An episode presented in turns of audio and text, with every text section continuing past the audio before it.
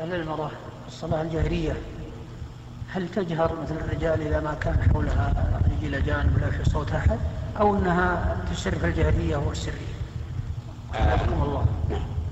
المرأة لا تجهر في الصلاة، لا في صلاة الجهرية ولا في السرية، حتى وإن لم يكن عندها أحد، لأنها مأمورة بخفض الصوت.